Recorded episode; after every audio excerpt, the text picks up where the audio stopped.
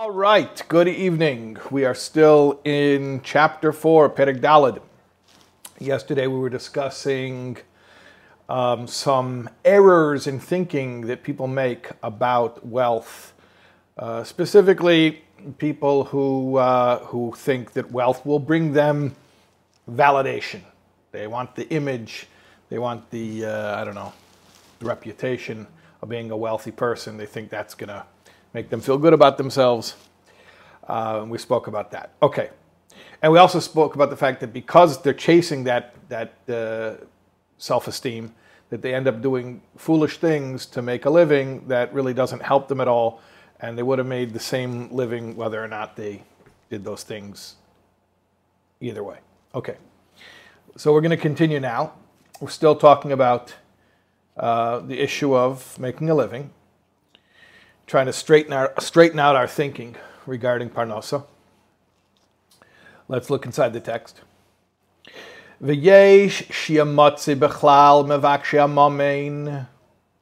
One finds among those who seek wealth, mi shiagia mimeno el tachlis taivase bederech hasibes asher zacharnu.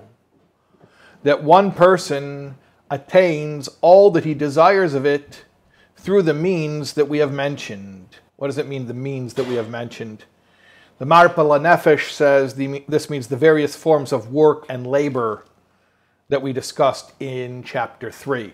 Or to use our Hasidic terminology, the kalim, the vessels that one uses uh, to receive Hashem's blessings for Parnasa. Okay, so that's the right way of going about it. So there are people who get the wealth they need in the appropriate way just by making a vessel in the way that we explained uh, already at length. Umehem, and there are others, Mishiagia, Elov, Bederech Yerusha, Vahadeim Some people receive their wealth through inheritance and the like. And it's interesting, the Yachshav, and he thinks, or each one of them thinks, that the cause is what mandated it. Meaning, without the particular way in which they made wealth, they, they wouldn't have received the wealth. And therefore, They praise the means through which they received the wealth and not the cause, cause with a capital C, Hashem, who brought it about. In other words, they get very fixated on the way in which they received the wealth, and they think that that's what that's what it was. That had so one guy worked for it, another guy inherited it, and each one thinks I only could have gotten it in that way. Couldn't have gotten it any other way. Why? Because that's the way that he got it. But that's not true. If he wouldn't have gotten it through that way, he would have gotten it through another way. It's like I used the mushal earlier. Actually, I got nice feedback from someone that says it was a helpful mushal. I talked about the the Kayla is like the the U, UPS guy. So the UPS guy brings you a, a, gift from your mother. Your mother sent you the gift. It's not the UPS guy, right? So if it wouldn't be this guy, if it wouldn't be this this driver's shift, it would be another driver's shift on the day that it was delivered. Okay, if it wouldn't come from this kli, it would come through a, through another kli. But it's not about like he says, one guy worked for it, one guy inherited it. Okay, so that's just the way it happened to work out. But it was Hashem who made it that this guy should get it through regular work and this guy should get it through an inheritance.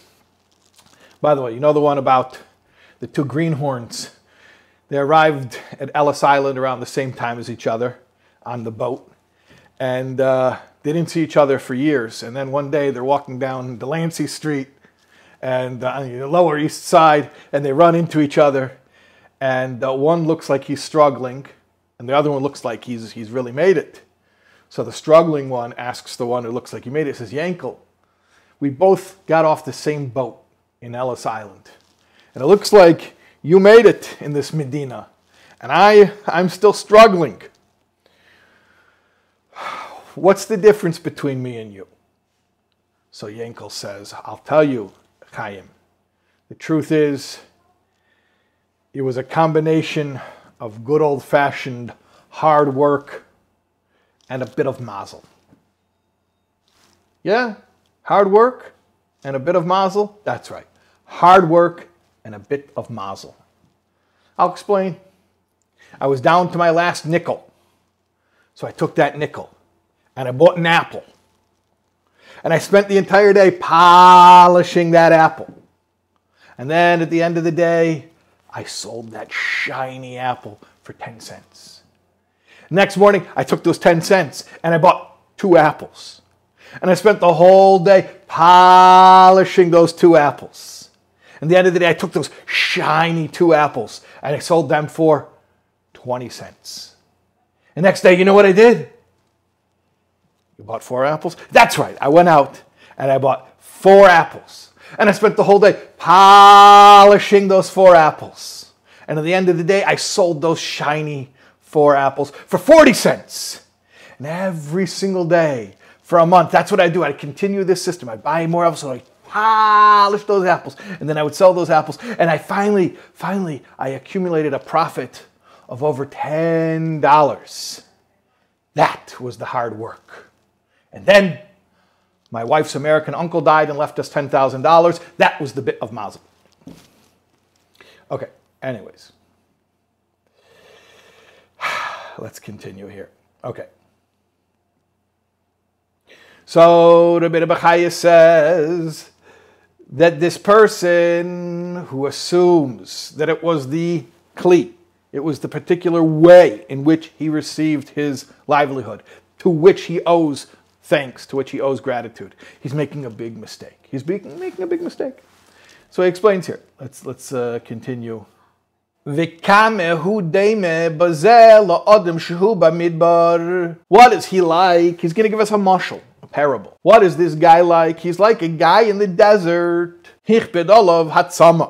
who's suffering from thirst.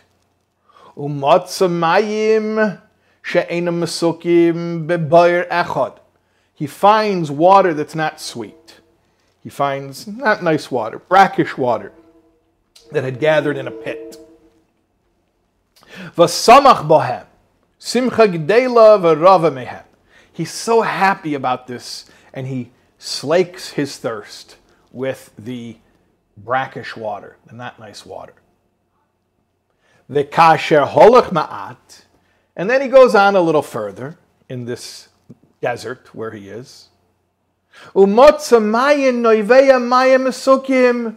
He finds a wellspring bubbling forth with fresh water, sweet water. Doag shekodem hamayim horeshenim mehem. He regrets the fact that he had drunk of the brackish water and slaked his thirst with it. You know about the guy in the desert, by the way? This guy was walking in the desert, similar to this mashal here. He's walking in the desert. He was so thirsty, so thirsty. He was looking for water and he's walking, he's walking, he's walking. And he saw an oasis. He saw a guy there, a person in the middle of the desert. And he comes over and says, Oh, please, please, Give me water, I'll pay anything. He says, Oh, I'm sorry, I don't have water here. This isn't uh, an oasis, this is a, a tie store. I sell ties. Who would have thunk? Right in the middle of the desert, a haberdasher selling ties. He says, I don't need ties, I need water. I'm sorry, I just have ties. Ah, so he goes, continues walking and walking, and he's walking through the desert, and he's walking, and he's walking. He's so thirsty. And then he sees another, looks like an oasis, another guy. He runs over to him. Oh, an oasis, I'll pay you anything for, for water. He says, Sorry, I don't have water here. I don't sell water. I, I sell ties. Like that other guy, you know. Uh, yeah, he, sells, he also sells ties. Oh, I don't. I don't need a tie. I'm in the middle of the desert. I need water. I don't. I don't. I don't want a tie. He says, "I'm sorry. That's all I have. I just sell ties." Oh, okay, fine. Forget it. And he keeps walking and walking. And he's so thirsty and he's looking for water. He's so thirsty. He's in the desert. And he walks. He sees another, looks like an oasis. He sees a guy up ahead. He runs to him. He says, Oh, an oasis. You have water. He says, Yes. Really? Please sell me water. Sell me water at any price. He says, I'm sorry, sir, but to be served here, you have to be wearing a tie.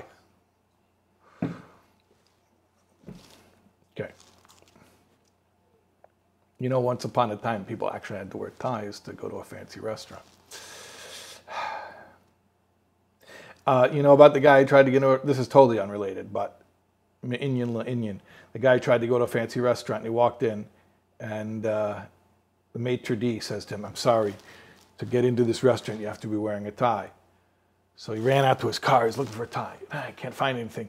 He opened up his trunk, he saw a pair of jumper cables. So he's like, you know what the heck? He took the jumper cables, he tied it around his neck like a bolo tie, you know, like those Western ties that, you know, cowboys wear. And he got a pair of jumper cables around his neck, jumper cables, you know? So he's wearing these jumper cables around his neck. And he says, Can I come in now? And he looks at him and he says, eh, Okay, fine, but don't start anything. Okay. Anyway, these are good. These are good jokes. All right. So, uh, okay. Oh, I got a note here, by the way, about the shiny apples. If he doubled his money every day, starting with five cents, would he not have $100,000 after 30 days? Yes, when I tell the joke next time that way, I will remember to tell, the, tell it correctly. Yeah, it's amazing when you double. It's like the story about the chessboard.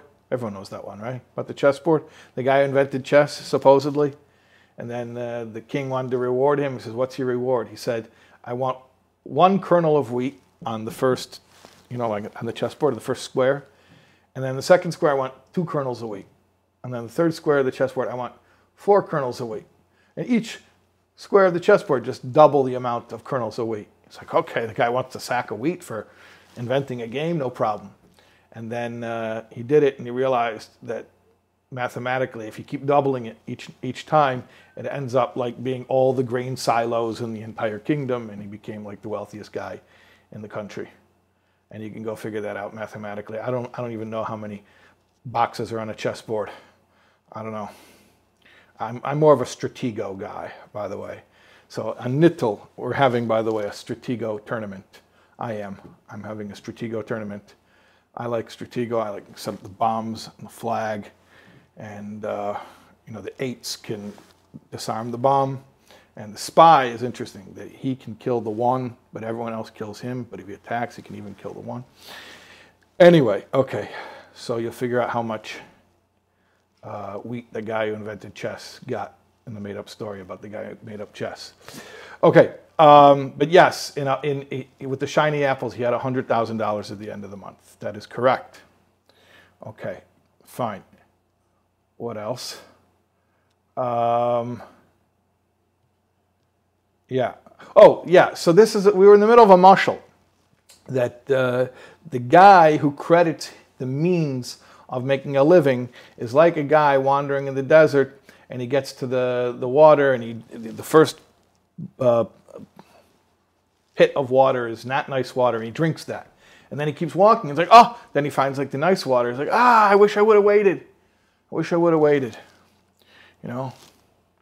It's like, uh, you know, you eat, eat, eat a bunch of crackers and hummus, and then you find out that uh, they ordered pizza. Oh, I wish I, if I knew they were ordering pizza, I wouldn't have eaten crack, crackers and hummus. Okay.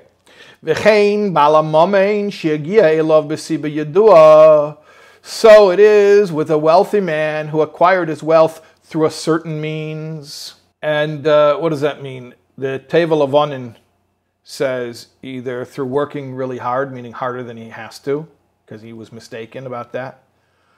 And the Pas Lechem says unethical means that he broke rules he shouldn't have broken, but he thought he had to. Either the, the point is at this part of the metaphor, it's clearly talking about a mistaken, um, a mistaken course of action. So um, the Tov HaLevanon says the mistake he made is he worked too hard. And uh, the Pas Lechem says the mistake he made is he did immoral stuff to make his money. But either way, the point is somebody who makes a mistake chasing the money when he didn't have to. Nimnas hasiba mimenu if those means had not been made available to him, he would have acquired the same thing through other means. Kasher higdamnu, like we already explained like we already explained. Okay. And again, the Tov HaLevanon says without the difficulty. And the Pas Lechem says in, a, in an ethical manner. Both of them say consistently with what they said. Um, but he thinks, no, no, no, because I had to work that hard to make the money. What's the proof? I worked that hard to make the money. Or I had to break rules in order to make the money. What's the proof? I broke rules in order to make the money. right? That's not a proof. That's not a proof. He would have made it the same way. By the way, somebody sent me a, a, a text. And um, I would give out my number for texts, but I don't see 90% of my texts anyway. The best thing is the email, the email address that I've been giving out, rabbi at soulwords.org. I, I, I generally get all those uh, emails. And will Bli Neder respond. And if you ask a question about Shaar HaBitachon Bli Neder, I'll try to respond in the class. Uh, but somebody sent me a text this morning, actually. And he said, What about shtick? You know what that is? You know what shtick is? Shtick means stuff that's not, um, not clearly unethical, but it's like, you know, you, you, being creative. Is that stuff that you should do? Maybe that's a, a kli for parnasa that, that Hashem is presenting you with. And I can't tell you what's over the line and what's not over the line, but you know the story last night was it last night or was it two nights ago? about the Jew who saw the, the pile of gold and he says, You know what, Hashem, if you want to give it to me, give it to me a straight way without any questions. So I think it's clear that um, making a living shouldn't really be agonizing. And if you're agonizing over the morality of what you're doing, that itself is just way too much mental effort.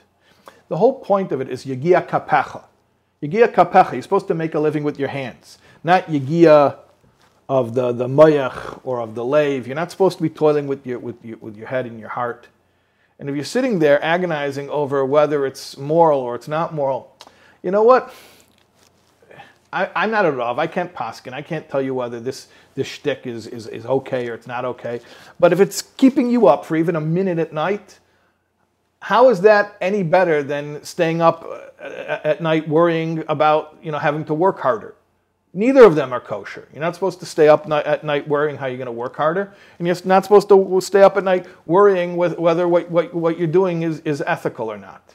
So that's really the answer. To me, the answer is if it's taking up too much headspace, and too much headspace means any any headspace outside of the time when you're working, then it's just it's uh, no, it's, it's not okay. Uh, and you don't need to do it. You're torturing yourself because your parnasa, the same parnasa, whatever was meant to get to you, is going to get to you. All this extra exertion, does it increase the bottom line? Chovos HaLevavos says clearly it doesn't. It doesn't. And he says, oh, but my proof is that I made all this money from this. But that's not how you made it. It would have come to you anyway. Now, how do you prove either assertion? I don't know how to prove either of them. Because the guy who's going to say the proof that I needed to do it this way is that I did it this way, which is circular logic. And then the counter argument is no, you could have done it another way. How do you prove that though? You can't prove yet either of these. So it's not about logic. Neither, my point is neither position is logical. Okay? They're both faith. One is just faith in the pseudo logic of, well, it had to be this way because it was this way. You know, I had to do it this way because this is how I did it right? And the other is the faith of believing in Hashem, the creator of the heavens and the earth. So either way, it's, it's faith, it's not logic. Okay. and like it says, Ki ein Lashem berav Nothing can prevent Hashem from saving, whether by many or by few. Hashem is going to get to you whatever He wants to get to you, and you don't have to be fixated on the idea that there has to be a certain kli. Now, the, uh, the Marpe Lanefesh explains a little bit more about this, about this mashal, this extended metaphor. He says that basically this thirsty man in our, in our parable, that he had no faith that he'd find fresh water. So what happened is when he found the not nice water, he felt like he had no choice and he had to drink it because he doesn't know if he's going to do any better than that, right? So you like you got to lock in at the, the mortgage rate. But hold on, what if the rates go even lower? Oh, they might not go lower. So you got to lock in. So you got to drink the. All right. Anyways, um, but if he would have been guaranteed fresh water, if he knew, okay, skip the brackish water because if you just wait it out and you go a little bit further down in the desert, there's going to be fresh water. Okay, then he would have obviously he would have waited. So here's the deal. Somebody who believes that his sustenance comes from Hashem. He knows Hashem is going to find an appropriate way for him to earn it. Therefore, he knows that he's not going to have to do any shtick. He's not going to have to do anything unethical. And he's not going to have to overwork himself. He's not going to have to be, you know, emotionally attached and become a workaholic. So he has to know that there's going to be fresh water. And if he has the chance to make money, but it's not fresh water, it's brackish water, so to speak, he has to have enough faith to say, no, let's keep going until we hit the, you know, the good water. Just like a person who knew, like imagine you, were, you, you look on your ways and you saw, you look at this gas station. Oh, I don't like this gas station. Oh, but there's another one coming up in one mile. So let's wait a mile and we'll go, we'll go to the nice one. Okay? The same thing. He hits an opportunity. This is how the Marpe Lanefesh explains the whole mashal. He hits an opportunity to, to make some money. It, it would work, but th- there's something to it that either he's going to become too emotionally invested or he's going to have to compromise his values. He has to say to himself, just, just wait, and fresh water will be available. And I'm not going to lose anything by, by waiting it out. That's really, that's, that's, uh, that's the mashal. Okay we, we have a private chat. He says, This all sounds very well and good, but how do we live by these teachings of the Chovos HaLevavos? Reality just doesn't seem to work this way.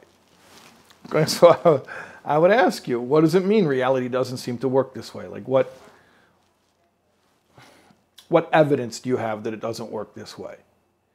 Um, because, like I was saying before, because you saw that people did work very, very hard and become obsessed with their work and they ended up making money? Yeah, okay. But the assertion is he would have made the same money either way. And we know people who fall backwards into wealth and they didn't work. So we say reality doesn't work this way. Why do we think reality doesn't work this way? This is based on a lot of assumptions that we're making about how people actually get their wealth. In other words, what do they say in science? Correlation does not imply causation. Is that the is that the lashon? somebody send somebody sent me here. Vesnit ganvinen, vesnit hoben. Yeah, sage advice, right? That's very uh, inspiring, right? If you don't steal, you won't have. And the fact that such words are formulated in Yiddish is uh, painful to say the least. Okay, so if at least it were in English, you could say, you know, it was from a, a foreign source. But the fact that it's in uh, Jewish language, look, there are a lot of nisyones And they all have one thing in common fear. Every test is about fear. Some people fear not having enough money. Some people fear being lonely and having nobody. Some people fear being unloved. Some people fear um, violence, pain. Everyone has different fears.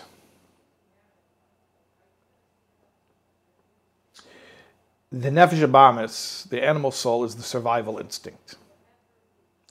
And its job is to listen to your fears and tell you to get away from things that are scary. The problem is that um, sometimes it works as a survival instinct, sometimes it doesn't. And what I mean by that is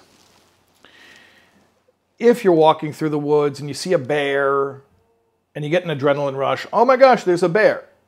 And so you get the fight or flight response. Probably don't fight the bear, probably not a good idea. Although they do have a mnemonic about the different kinds of bears. You want to know it in case you ever encounter a bear in the woods? They say black attack, brown lie down, white good night. Ever heard that? Black bears are little bears, generally speaking. So if you really have to, you could fight one. Brown bears, you, you better lay down because if you lay down, then you make yourself less threatening because there's no way you can fight them. And uh, white good night, white is a polar bear, and there's nothing you can do with a polar bear. Although they say if you run from a polar bear, uh, if you throw something behind you, he'll get distracted with it. And uh, while he's looking at it, because they're very curious, while he's looking at it, you may be able to get to safety. Do you know that in the town of Churchill, Canada, it is illegal to lock your car doors? Because they have no theft, there's no crime there. But the reason that it's illegal to lock your car doors is because they have uh, they don't have car theft, but they have polar bears wandering the streets. So a person may need to run into a car for shelter from a polar bear. And so therefore, car doors have to be unlocked so that any car you see, you're able to run in, close the door, and uh, be sheltered from the polar bear. At any rate, what was I saying? You're in the woods you see a bear, and you have a fight or flight response. That's your survival mechanism working for you. Okay? Because that's something that's actually happening in your immediate environment and there you know your your brain reads this stimulus oh i see a, a bear and it makes interpretation very very quickly. Run get out of here. You don't even have to think. It's like uh, the nervous system. It's the uh, you know it's a gut reaction. Automatic right? Okay. And that's all great. And that's when fear works for us right? Or uh, you know you, you, you, you step onto the curb and you see a car swerving toward you and you, you panic and you jump out of the way. That's, that's again, that's when the fear serves us well, okay? But then there's fear that's not a response to anything that's going on in front of me. It's fear that's generated by thought. I'm lying in bed awake at night thinking about financial pressure, thinking about being lonely, thinking about being unloved, thinking about violence that could happen to me. I'm just trying to remember the different examples I gave before. Okay. Now, none of those things are happening right now in front of me, but in my mind they're happening. I'm playing that movie in my mind. And you want to know something funny about the survival mechanism, the fear, the fear response? It doesn't know the difference. It doesn't know the difference between something that's actually happening in front of you and you have to jump out of the way and something that's just a movie you're playing in your own head. So it's telling you, run, run, run. Run where? Where are you going to go? Wherever you go, there you are. the thing you're afraid of is something that you are telling yourself. So there's nowhere to go. So here's the thing financial insecurity or any other insecurities we have. Nobody likes me. Uh, uh nobody wants to be my friend. Uh, everybody laughs at me all the insecurities we have, or you know, uh, some terrible, you know, some terrible, violent thing's going to happen to me. All the things you could worry about, all the things you could stay awake worrying about. Those are meditations, toxic meditations, and there's no relief from them because they're not a response to something that's actually happening. If it were something that's actually happening, if a guy jumps out of the alley swinging a baseball bat, eventually I run away from him, and when I finally I get home and I lock the door behind me and I, and I call the police and say, a guy jumped out of the alley with a baseball bat, okay, and then I can calm down, and uh, you know, now I'm safe. But if the fear is that I'm sitting awake at night telling myself you're going to die penniless and, and, and, and lonely and a failure, where, where am I safe? Where am I safe? Nowhere. I'm not safe anywhere. So, this is what I want to tell you that, oh, and somebody wrote here about shidduchim. very, very, very good. Shidduchim is the same thing. It's the same thing. And that, by the way, can touch a nerve in a way that's even worse than our insecurities about, about money. Yeah. And you can stay awake at night, meditating yourself into terrible fear. The Chovos HaLevavos, the approach is do the natural thing, okay? So in parnasa, that means have a job. In healing, that means go to a doctor. In shidduchim, that means call a shadchan. And if the shadchanim aren't working for you, call a friend. Make one call a day about shidduchim, okay? But don't become overly emotionally invested in it because it's just the vessel through which Hashem is going to deliver his blessings. And certainly don't become fearful so that you're going to think to yourself, God forbid, that you have to work harder than you really need to work or make compromises in your values that certainly you don't have to be making. But like I said earlier, it all comes from fear. The antidote to fear is faith. Faith is the antidote to fear. You know what fear is? False evidence appearing real. Question here what about ruchnius fear? What do you mean by ruchnius fear? Fear that I'm not, I'm not enough of a mensch, I'm not serving Hashem as well as I can. That's, that's a valid fear. You know why? Because that's something you can actually do something about. Hakel b'dei chutz shemaim. Is that what you meant? Fear about kids, worrying about your children. Yeah, I, you see I'm a man, or I would have mentioned it. Yeah, you can stay awake at night worrying about money. You can stay awake at night worrying about shidduchim. Stay awake at night worrying about your children. There's all these things we can stay awake worrying about. It's not real. It's not real. Respond to the situation. Take care of the situation. Make a kli b'derech. Do the normal, responsible thing. And then say krishma and lie down and go to sleep. And have chassidisha chalaymais.